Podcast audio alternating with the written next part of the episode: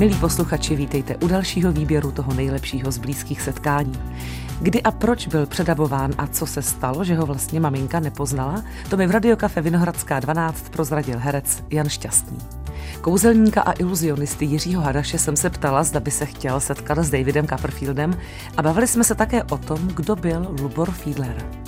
Můj další host, Ondřej Beránek, mi vysvětlil, co vše se skrývá pod pojmem producent a proč producenta označuje za hlavu filmu. Řekl mi také, zda je nutné být v symbioze s režisérem. Kreativní producent a scénárista Matěj Podzimek, který je aktuálně podepsán pod seriálem Smysl pro tumor, přijal pozvání do blízkých setkání. Ptala jsem se ho mimo jiné na to, proč je pro něj dialog scénáristy a herce zcela zásadní. Herec a principál divadla Mír Albert Čuba byl hostem Adély Gondíkové. Zajímala se o fungování Ostravského divadla a také o novou inscenaci Brouk v hlavě. Děkujeme vám, že nás posloucháte a spolu s vámi se těšíme na další blízká setkání. Vaše Tereza. Český rozhlas dvojka. Rádio, které vás baví. Herec Jan Šťastný, mým dnešním hostem. Prosím tě, pověz, kde tebe předabovali a proč. Teda si si to pamatuješ. Aha, aha, tuším, na co narážíš. No, mě předabovali vlastně úplně na začátku mé kariéry, dáli se to tak nazvat. Um, já jsem vyrůstal v tehdejším Kotavaldově, dnešním už zase Zlíně, zaplať pámbu, eh, kde bylo studio pro výrobu dětských filmů, původně Baťovo studio reklamní, eh, kde se točili pan Zeman, eh, paní Hermína Týrlová a spousta dětských filmů se tam točila. A já jsem tam dostal jako, jako žák gymnázia druhého ročníku tehdy příležitost hrát v jedné pohádce, kterou, jak jsem s hrůzou zjistil, se nějakým způsobem reprízuje skoro každý rok. Ta pohádka se jmenuje Zahumný je drak. Bylo mi asi 15 nebo 16. Já jsem s hrůzou tedy zjistil, že se reprízuje, nepoznal jsem se, ale hlavně jsem samozřejmě nepoznal svůj hlas, pak mi to došlo, já jsem, no, co se stalo? Tož takhle, jak bych vám to řekl, totok. Nemůžete přijít za princeznou a ty se mi moc líbíš, tož, co bych chtěl, abych, chtěl, abych si tě vzala i za ženu a tak a No, takhle jsem prostě mluvil po našem, že? Jak se říká. Takže tehdy, tehdy v těch 16 jsem skutečně musel být předabován mým velmi dobrým kamarádem a kolegou Gustou Bubníkem. To se se mnou táhlo dlouho, já jsem přišel do Prahy na studia a teda já byl vytěšený. Já jsem vystoupil na hlavním nádraží s kufříkem v maturitním obleku, protože tak na Moravě se říká, že do školy musí člověk slušně oblečený, že? Um, maturitní a všude se řvalo. Hej, kde seš a co máš a co? My tak na Moravě to máme trošku jinak. My tak, jak se máš a co děláš? A to už, a už nekřič tolik, ať to, to nemusíme, takhle se tam spíš jako šeptá, než křičí.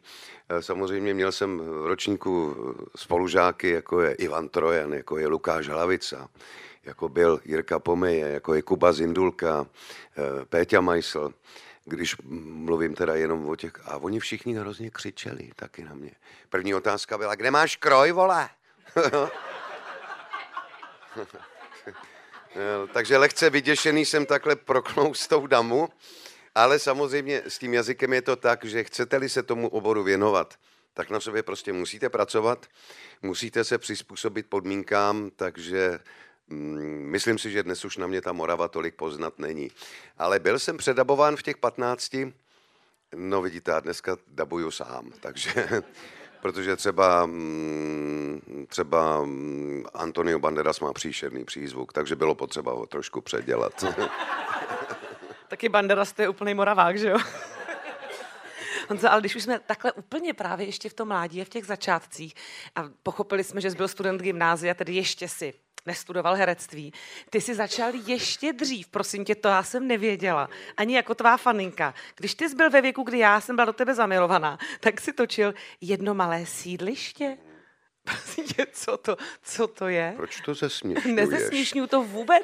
Jmenovalo já jenom se to Jedno malé nevím, sídliště, slovenská verze se jmenovala Jedno malé sídlisko. ano, byl to seriál, to mi bylo kolem deseti, uh, kam jsem byla to, v podstatě to byla role, která mě herectví tenkrát definitivně znechutila. Mě bylo, já jsem byl v lehce prepubertálním stavu, eh, takže jsem začal od sebe pečovat. Koukal jsem se na sebe do zrcadla Eh, Tesilové kalhoty jsem měl pečlivě vyšponované, protože tenkrát džíny hm, to jaksi nebylo dostupné. Eh, a byl jsem především hrdý na svoji hřívu. Měl jsem poměrně dlouhé vlasy, opečovávané, často šampónované, eh, velice šetrně fénované. Takže na mém kole značky Favorit za mnou něco vlálo. S beranama samozřejmě vstyčenýma nahoru, jak se tenkrát jezdilo. E, nicméně v tomto seriálu jsem hrál e, grázlíka. Ta zápletka byla v tom, že hlavní hrdinové, hrdinové toho sídliště měli dětskou partu. I stalo se jim jednou, že se jim ztratil pes, toho psa jim někdo ukrad a tím, kdo ho ukrad, jsem byl já. Pachatele tedy mne vypátrali, zatáhli do sklepa a strestali. Strestali tím, že ho ostříhali do hola. Nechali si to samozřejmě na poslední den, ono to jinak ani nešlo. Já naprosto zdrcený, Teď jsem to mimochodem někde zahlíd, bylo to neuvěřitelný. Tak to se vysílá? ne, nevysílá, někde, někde v záznamu, někde jsem to se dopátral. A přišel jsem domů, neměl jsem klíče, zazvonil jsem, otevřela maminka a povídá, ty prosím tě, Honzík není ještě doma, přijď až za hodinu, jo? Nepoznala mě. To ve mně způsobilo katastrofální blok a herec, na herectví jsem definitivně zanevřel. No, vydrželo mi to pár let, pak byla ta pohádka a pak životní kotrmelec, protože chtěl jsem přece jenom původně zabrousit do jiných oborů, ale jakýsi kotrmelec způsobil to, že jsem dneska na jevišti a v dabingu a před kamerou. Posloucháte to nejlepší z pořadu Blízká setkání na dvojce. Iluzionista kouzelník Jiří Hadáš, můj dnešní host, a už jsme krásně nakousli, že existuje ještě jedna profese a to možná někoho překvapí, že kouzelník nebývá ten, kdo kouzlo vymýšlí, že je na to profese. Nevím, jestli se to jmenuje vymýšleč kouzel. Nevím, to, taky, taky nevím, nevím, to vtipkuju, nevím. Tak povídejte, co je to za profesi, kdo ji dělá, jak souvisí s Davidem Copperfieldem. Já už, jsem to, já už jsem to naznačil a dokonce opravdu souvisí s Davidem Copperfieldem. Byla žijící legenda, teď už bohužel není mezi námi a je to Lubor Fiedler, který v 70. letech emigroval do zahraničí kvůli tomu, jaká tady byla politická situace a on byl vynálezce opravdu kouzel a byl tak výborný vynálezce, že je jedno velké vydavatelství kouzel a různých her, her po celém světě a oni od něho převzali 15 kouzel, které se dají koupit i v současné době. Prostě vymyslel princip, já hrdě vždycky, když vidím, že to na tom trhu je, tak to skoupím, jenom tak jakože z pocitu té hrdosti, ale jsou to velké efekty a vlastně jsou to takové ty kouzla, které opravdu eh, musel někdo vymyslet, že to není prostě vyrobené někde na počítači stáhnuté a takové to je jeho originál. Takže Lubor Fiedler byl tak velká legenda legenda. Vy a dokonce... jenom koupit, jenom ještě to mě jenom zajímá, ať to jenom hned budete ano. pokračovat, jenom to, jakože koupit kouzlo, máme si představit, jako já nevím, že se koupí balíček karet, jak hru, ano. nebo koupit kouzlo tu myšlenku, jak tomu rozumíme? Je několik variant, několik mm-hmm. způsobů. Právě, že se dá koupit jenom to know-how, to, ta myšlenka toho kouzla, anebo můžete koupit celé kouzlo, i hotové, anebo jenom návod na tu výrobu.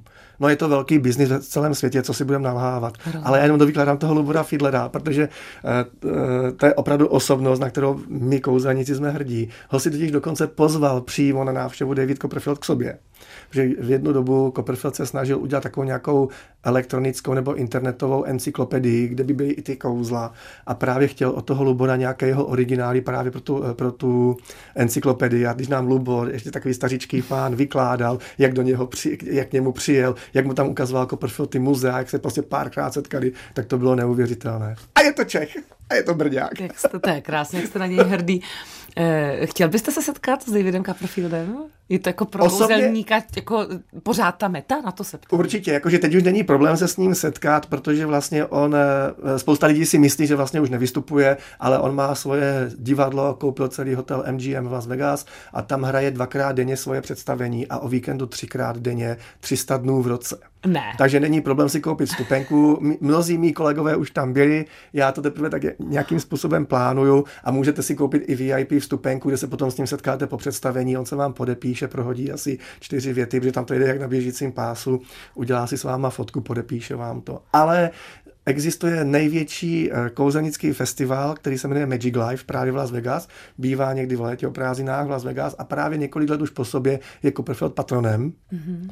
A tam prostě mezi těma kouzelníkama chodí, fotí se s nima, normálně si s nima vykládá a podobně a zve je na tu svoji show i do toho svého muzea, protože on má největší sbírku kouzelnických artefaktů, opravdu ještě od Hudéna, od Houdiniho a podobně. Takže opravdu patří k té jakoby, trvalé špičce ano. vzoru, guru, všechno to bez je zesporu, ten Bez zesporu, on vlastně byl jeden z těch prvních, co vlastně dokázal tu magii rozšířit po celém světě, aby to, to lidi měli rádi. Je vzorem pro všechny a čeho si jakože já nejvíc vážím. On vlastně do, docílil všeho, všech svých cílů. Teď dokonce ale nedávno vyhlásil, že v únoru, na konci února udělá pod, eh, jakože po dlouhé době velikánské kouzlo. Údajně na něm pracovali 30 let a chce nechat zmizet měsíc. My akorát teda nevíme, jakým způsobem eh, my to můžeme vidět, jestli prostě to bude nějaká televizní show nebo online show, koupíme si vstupenky, ale jak ti Češi, Češi jsou pohotoví a vtipní, tak všichni hned říkali, a nebo nemohl by nechat zmizet březen, kdy je daňové přiznání. to je moc hezký. Takže uvidíme. No, tak jestli ho nechá zmizet, tak se ta ekologická situace vyřeší raz, dva, já myslím. Tak jsme, tak jsme taky jakože na to zvědaví. Vymalováno. E, Jiří, umíte si představit, taková douška malá, že byste vystupoval e, Dvakrát denně a třikrát denně o víkendu 300 dní v roce. Ne. A, jakože, a když si vezmu, kolik on má let, že už to bude tak 65 let, co mu, co mu bude nebo takové. Eh, má to už jakože na, běže, eh, jakože na běžícím pásu, co tam byli ti mý kamarádi, tak říkají, že on tam má všude čtecí zařízení a takové, mm. protože vlastně ta jeho show není jenom o něm, ale o tom celém týmu lidí. Ale, eh, zvukaři, osvětlovači, všichni mm. reagují na určité slovo, takže on se vlastně musí ještě dokonce držet přesně toho scénáře, musí nahodit to slovo, aby oni zapili nějaký ten světelný efekt a podobně. No musí to být šílené. A 300 dnů v roce, neuvěřit. On se totiž dokonce stal v roce, myslím, 2019 první prvním kouzelníkem na světě, který se stal miliardářem. Mm-hmm. Tak to bych taky chtěl. ano, ale ne za cenu 300 představení v roce. Ale možná i za tuto cenu. to nejlepší z pořadu Blízká setkání na dvojce. Vy jste řekl, že učíte producenty asi patrně, tak možná proto se tak velmi exaktně vybral, že začneme. Co to je producent? Tedy, pane profesore, co to je producent? To je vždy taková úvodní přednáška. Já učím na Filmové akademii Miroslava Ondříčka v Písku, eh, producenty v magistru. A právě vždycky začínám tím, co to je producent eh, a co si oni pod tím představují. A snažím se jim vysvětlit, že to je člověk, eh, který u toho filmu nebo projektu je od začátku až do konce a je takovým hybatelem toho. A všichni asi znají filmového režiséra, tak já vždycky říkám, že to je taková dvojice eh, dvou autorů, kteří jdou s tím filmem od začátku do konce a snažím se to připodobnit tak, že vlastně uh, producent je hlava, mozek a režisér je srdce a musí spolu takhle fungovat a vlastně bez toho by to nevzniklo. Tím mi v zásadě asi odpovídáte na otázku, která se ve mně rodila. Jak moc je dobré, aby byli v symbioze či nebyli? Či jestli někdy může nesymbioza na rozdíl od srdce a mozku být funkční? Věřím, že funkční může být, ale já jsem eh, typ producenta, který chce s režisérem být opravdu partnerem a tak se to snažím i režisérům vždycky říct dopředu, že budu i producent, který do toho hodně mluví i do kreativních věcí, protože v poslední době se to producentství posunulo hodně k kreativnímu producentství, i se používá pojem kreativní producent, protože producenti často ty náměty třeba i vymyslí nebo se potom podílí na scénáři, což eh, se mi taky daří třeba s Romanem Vávrou, Milošem Doležalem, teď píšem jeden scénář. Vidím, že už vám září oči a dojdem k tomu, co vás chystá většinou ke konci povídání. Otvíráme budoucnost toho, toho hosta, ale pojďme teda to ještě probrat. Eh, ne vždy na začátku můžete vědět, že k té symbioze dojde. Chápu, že drobné třesky eh, mohou být impulzem, ale jako dlouhodobý nesouhlas srdce a mozku není úplně zdravý. Eh, stalo se vám někdy osobně, Ondřej, je to tak spíš odboču teď od té linky, hmm. ale zajímá mě to, že to vypadalo na symbiozu a došlo k, disharmonii, eh, dá se pak odejít, nebo vyměňuje se režisér, vyměňuje se producent, co se děje, když to prostě neklepe dohromady? Stalo se mi to uh, už kdysi v začátcích kariéry. Vlastně asi jsem neměl ještě do zkušeností na to, abych to třeba poznal. Hmm. Takže jsem se do něčeho vrhnul a zjistil jsem, že s tím člověkem si potom moc nerozumíme a hlavně, že to, co on předkládá, jsou často spíš fabulace než, než hmm. nějaké reální věci. A potom jsme se rozešli. A vlastně to byla velmi dobrá zkušenost, protože si myslím, že i když se třeba něco nepovede nebo něco musíte ukončit, tak je potřeba to udělat a ono vám to dá zase sílu do příště se třeba lépe rozhodnout, anebo potom víte, na co si dát pozor. Tam jde samozřejmě o to, že my jsme to slovo vlastně docela trochu obešli a je to dobře, protože ta kreativita začíná být čím dál silnější, ale slovo producent se obyčejně váže s penězi a musí se vázat. Je to energie toho mozku do toho organismu e, a když pak dojde k takovéhle věci, tak to taky v tom člověk může třeba zahučet. Jak moc třeba zvažujete tuto riskantnost vůči tomu, jak se cítíte v tom prostředí jako tvořivě? Děkuji, že jste to vrátila trošku zpátky k té realitě peněz, protože samozřejmě je to eh, velká součást té profese. A, takže eh, je vždycky skvělý, když te, ten člověk, co to dělá, tak uh, umí počítat a zároveň má nějakou fantazii. Myslím, že to je jako skvělá kombinace a já mám uh, to štěstí, že mi to nějak uh, bylo naděleno. A uh, musíte právě počítat, my se snažíme počítat hodně dopředu vždycky a udělat si i fáze projektu, kdy víte, jaký peníze do něj dáte, v jakou mhm. chvíli a potom se dá rozhodnout, že do jisté doby je lepší odejít, protože ty peníze vložené ještě nejsou tak velký, uh-huh. než začnete investovat opravdu velký peníze, což je v období příprav a natáčení, tak tam už by člověk měl mít jistotu, že to dotáhne. Rozumím. Ale pokud jste někde ve vývoji, tak eh, a vždycky vyvíjíme těch věcí víc, protože ne všechny se povedou, tak bohužel může dojít i k situaci, kdy to stopnete a buď to počkáte na lepší časy, anebo se vrhnete do něčeho dalšího. Můj dnešní host, producent Ondřej Beránek. Posloucháte to nejlepší z pořadu Blízká setkání na dvojce. Z velké hrané části a i dílem z krátkých dokumentárních medailonků se skládá uh, aktuálně běžící seriál Smysl pro tumor. Uh, jehož scénář adaptoval Matěj Podzimek, můj dnešní host. Uh, ty dokumenty také točila Tereza Kopáčová, režisérka tohoto projektu. A vy jste vůbec, protože je dokumentaristka vystudovaná, jenom dodávám, myslím, že to je důležité dodat, že to je jako důležitý rukopis. Eh, a vy s tou Terezou, to není vaše první spolupráce, vy spolu rádi děláte. Jaký je vůbec teda vztah scénárista, režisér? Nebo, nebo je to i jiný, když jste kreativní producent a režisér, jak, jak ta vazba prostě s tou Terezou, tak asi vám to klape, že řeknu laicky. Jo, jo, jo, já si myslím, že po metanolu ochránci a smyslu pro tumor můžu říct, že nám to klape. Ano. A, a tam je to vzácné z toho důvodu, že Tereza je člověk, který očekává dialog a očekává ho nejenom v té fázi, řekněme, literární, ale i třeba mm, ona má ráda, což ne, rozhodně neplatí pro všechny režiséry, když jsem s ní na place, což u metanolu třeba jsem byl hodně u ochránce, zejména na začátku, u smyslu pro tumor to z časových důvodů nebylo možné, ale že vlastně my, my se, jak já pak za ní chodím i do střižny a vlastně se bavíme v průběhu celého toho procesu. Až, až si malou vsuvku, ať tomu rozumíme. Děláte to, ať už jste scénárista, nebo dramaturg, nebo kreativní producent. Chci říct, jste pokud možno u všeho v kterékoliv pozici? Eh, teď je to už vlastně moje podmínka, protože prostě mě eh, vždycky zneklidní to, že eh, scénárista je ten, kdo jako něco napíše a pak ho možná za rok, dva pošlo, pozvou na premiéru, teď jsem tak pošlou a to jsem, to, taky to, možná. jsem, to jsem taky myslel. Pošlou na popravu, možná a, jste chtěl říct. A, a že vlastně jako to, co vy chcete říct, tak se může velmi snadno prostě postrácet. A, a z toho důvodu vlastně si vážím přístupu Terezy Kopáčové, která, která vlastně jako se stále jako aktivně doptává a vlastně jako chce si o tom povídat eh, a možná i proto spolu děláme opakovaně. A patrně, i když byste na place nebyl, tak se zastane za třeba vaší scénaristické jako nějaké vize, v případě, že by do toho třeba herci vstupovali. Měli tady touhu do toho herci vstupovat, nebo byli se scénářem spokojení? To taky, já to znám z pozice herečky, my někdy máme tendence když začneme myslet za tu figuru jí dotvářet. Tady, tady u smyslu pro tumor konkrétně e, nějaké připomínky byly, ale myslím, že zejména od Jiřího Bartošky. E, a jinak, jinak myslím, že, myslím, že tam proběhly nějaké dotazy, které jsme si eh, v klidu zodpověděli a že, že vlastně pak už, pak už to probíhalo standardně. Ale předpokládám, na mě působíte jako muž, který přijme připomínku třeba Jiřího Bartošky, když je nosná a řeknete, hele, jo, jako, jo máte to tak, že klidně vás to inspiruje, předěláte to. E, pro dovolíte mu to? Ne, pro mě je obecně samozřejmě od pana Bartošky eh, tuplem, ale dialog scenáristy a herce zásadní. Eh, že prostě my se k sobě málo kdy dostaneme, ale v je schopnosti, teď mluvím za vás a vaše kolegy, dramaturgovat třeba i jenom tu svoji konkrétní postavu, je to pro nás velká, velká pomoc, protože samozřejmě režisér, producent vám poskytnou nějaký celkový pohled, ale nikdo se nezastane své postavy tolik jako herec hmm. a ve chvíli, kdy vy něčemu nerozumíte, eh, tak vysvětlit to přímo vám a vlastně já mám tu zkušenost, že prostě když eh, něco píšu, tak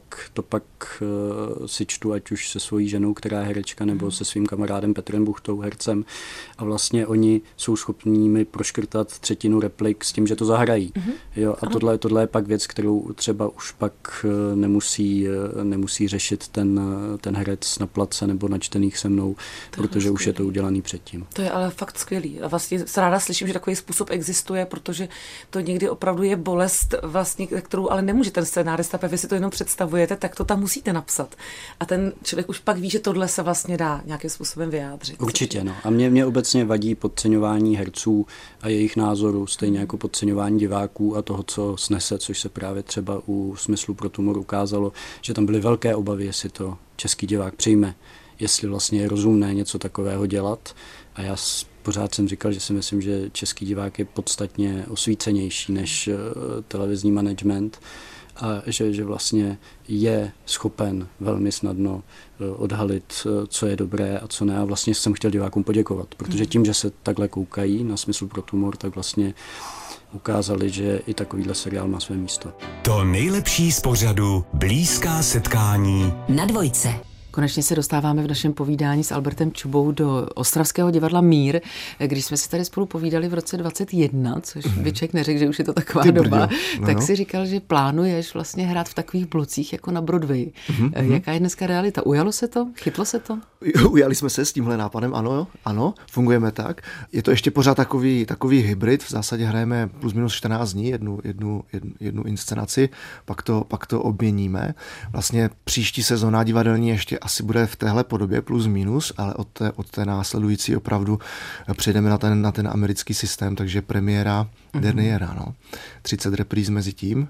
Aha. A kdo to nestihne, tak to neuvidí, anebo to uvidí třeba zase v další sezóně, třeba možná s jiným obsazením, tak a uvidíme. tím myslíš, že to bude jako exkluzivní, že bude jako větší zájem, nebo to budou chtít lidi stihnout, nebo proč to takhle? Asi všechno se vším. Asi všechno se vším. Všechno, co si, co si řekla, tak asi vlastně je ten, je ten, je ten důvod. Ono, uh, já asi tím, že jsem herec a vím, jak rád jsem před kamerou a jak rád natáčím a zároveň vím, jak moc divadlo uh, to komplikuje, jakkoliv, zatěžuje. zatěžuje, jakkoliv zase divadlo všichni milujeme a chceme ho dělat. Uh, ale nechci vlastně stavět herce do, do, do, té, do té pozice, aby si museli vybrat, jakože jestli mají být na jevišti, nebo když mají nabídku třeba do nějakého zajímavého projektu se zajímavým režisérem. A vlastně tady tenhle ten systém, který jako opravdu tomu herci umožní naplánovat, ten čas opravdu dlouho hmm. dopředu, tak vlastně to umožní, protože ve chvíli, kdy ten herec ví, že prostě od dneška za půl roku potřebuje tři měsíce se věnovat divadlu, ale pak má dalšího půl roku hmm. opravdu volno a v tom divadle nebude potřeba, tak je to lepší. No. A myslíš, že třeba 30 představení jako uspokojí všechny diváky, protože vy máte opravdu hodně, hmm. hodně plno, nedá se k vám vůbec dostat. Hmm. Možná jsou někteří diváci i vlastně frustrovaní, že to zkouší neustále dokola a vlastně nemají šanci se tam dostat. Hmm. My tady v Praze máme taky spoustu takových divadel, hmm Dětský divadlo Ungel, jsou to malá divadla, ale oni vymýšlí třeba nějakou, řekněme, letní scénu nebo variantu většího prostoru, mm-hmm. kdy se jako uspokojí ti ostatní diváci, kteří nemají šanci se dostat do toho míru. No. Máte nějaký takový nápad nebo plán? No, já, já vždycky říkám, že asi budeme potřebovat ještě jedno divadlo, tak to je jedna jako z cest, že bychom v divadle postavili, teda v Ostravě, eh, postavili ještě jedno, ještě jedno divadlo. Ale já to chápu, no, že to je prostě problém, že ten zájem je velký a že to prostě asi nejsme schopni z kapacitních důvodů uh, tu poptávku uspokojit. Ale hold, no tak co se dá dělat? Hmm. No. No ne, ale myslím těch 30 repríz. Mm-hmm. Jestli není málo, na některé komedie, například máte po premiéře Brouka v hlavě mm-hmm. a ten i na oblasti se hraje mnoho, mnohonásobně víc, eh, nebo třeba Charlie Vateta, to jsou takové ano, ano, komedie, které ano. fungují, mm-hmm. tak určitě by si zasloužil možná víc repríz. Určitě jo, určitě jo. Tam to asi potom fakt budeme řešit tím, tím, tím způsobem, že eh, ono to bude prostě premiéra derniéra a zkrátka budeme dělat jako obnovené premiéry. Mm-hmm. To znamená, že třeba... Podle zájmu. Podle zájmu, no. To znamená, že když se to, že když se to představení chytne, eh, tak se třeba v rámci té sezony udělá třeba další blok za půl roku, anebo třeba v následující sezóně. Takže budeme to takhle jako různě variovat. Bude to takový hybrid, jako nebude to tak, že to mhm. představení skončí tou, tou, tou Takže budete no. muset schovávat kostýmy i scénu. Asi jo. že to nedáte do likvidace. No, tak Pojďme jak. k tomu Broukovi v hlavě. Tak je, to, ty, ty hraješ hlavní roli, hraješ dvojroli v podstatě, ano, ano. takže jsi unaven. Jsem velmi, ano, ano, ano, ano, ano, ano, protože premiéra byla skutečně nedávno, ještě vlastně teď v sobotu jsme měli premiéru, Aha. takže to, to bylo opravdu náročné zkoušení před cenou, že taky mám svůj věk, nejsem nejmladší. Jenom pro posluchače v létě mu bylo 40, to no, chlapa mohu říct. No, tak dobře. Chtěla jsem se k věku dostat později, ale už to řek, dobře. No, ale máš pravdu, je to dvojrole samozřejmě, takže a ještě jako hodně převleku v zákulisí přebíhačky, takže jsem se jako opravdu naběhal na tom, na tom jevišti během toho, během toho zkoušení. Uh, tak jsem teď rád, že si zase na chvilku odpočinu. A režíroval si to ty? Ne, ne, ne Václav Klemens. To už by nešlo asi. Ne, no, Hrát no, tam dvojroli a ještě režíroval mm, to Ne, to je takový frajer nejsem. a viděl jsi to věhlasné představení, které právě hrál na Vinohradech pan Price s Ivanem Trojanem? Neviděl. Neviděl, ale zcela cíleně jsem to nevěděl. Říkal, říkal jsem si, že se na to podívám, na ty záznamy, jak na pana Brodského, tak, mm-hmm. tak na pana Prajze. Jsem na to moc zvědavý, ale říkal jsem si, podívám se na to, až si nastuduju svou verzi, mm-hmm. až bude po premiéře, až, bude, až budu mít za sebou pár repríz, až si to sedne, protože já bych se třeba hrozně vylekal. Já, já bych prostě ty mistry viděl a úplně bych si řekl, co to tam předvádím, já to zruším tu premiéru, nebudu to hrát. Tak jsem z toho mám trošku jako mám k tomu respekt a zároveň obavu. Takže chystám se na to a moc se na to těším. Teď se na to podívej, je to skvělý a hráli to 20 let, jenom tě chci no, upozornit, výborně. že těch 30 repríz asi neprojde. Takže... Albert Čuba je na dvojice mým hostem. Poslouchali jste to nejlepší z pořadu Blízká setkání. Další rozhovory se zajímavými osobnostmi uslyšíte každý všední den po 11. hodině na dvojce.